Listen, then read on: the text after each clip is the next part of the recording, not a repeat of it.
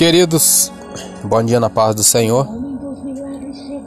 Palavra de Deus para o nosso dia de hoje, semana iniciando, dia 4 de janeiro de 2021.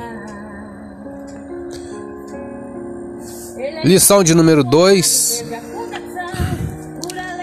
é, será ministrada dia 10 de janeiro, no próximo domingo. O título diz A atuação do Espírito Santo no plano da redenção. O textual está lá em Atos 9,31 que diz: Assim, pois, as igrejas em toda a Judéia e Galiléia e Samaria tinham paz e eram edificadas e se multiplicavam, andando no temor do Senhor e na consolação do Espírito Santo, como disse Atos 9:31. A verdade que deve ser praticada, a atuação do Espírito é contínua e dinâmica na igreja, na vida dos crentes e os conduz desde a conversão até o final da jornada cristã. Leitura diária de hoje, segunda-feira, Números 11, 17. O Espírito Santo exerce também a função de juiz. Iremos ler a partir do versículo 16. Deus designa 70 anciãos para ajudarem Moisés.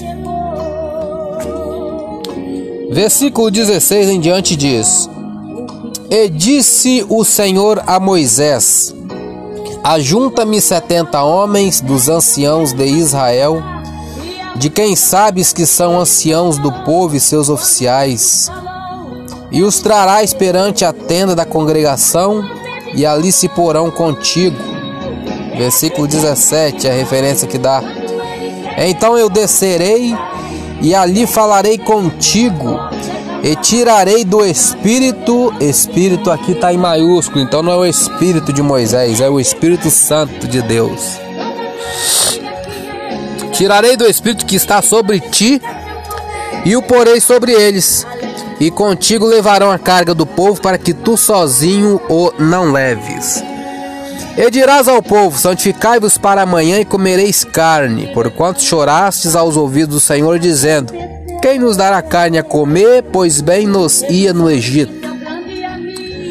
Pelo que o Senhor vos dará carne e comereis. Não comereis um dia, nem dois dias, nem cinco, nem dez dias, nem vinte dias, mas um mês inteiro, até vos sair pelos narizes, até que vos enfaixeis dela, porquanto rejeitastes ao Senhor que está no meio de vós, e chorastes diante dele, dizendo: Por que saímos do Egito? Versículo 21 e 22.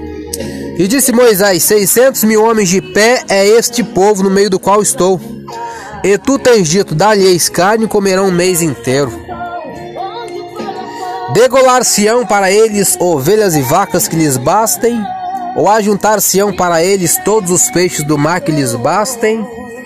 Comentário: Moisés havia testemunhado o poder de Deus em milagres espetaculares Ainda assim, ele questionou a habilidade do Senhor para alimentar os israelitas peregrinos. Se Moisés chegou a duvidar do poder de Deus, quanto mais nós estamos sujeitos a fazer o mesmo. Mas a completa dependência de Deus é essencial, não obstante nosso nível de maturidade espiritual.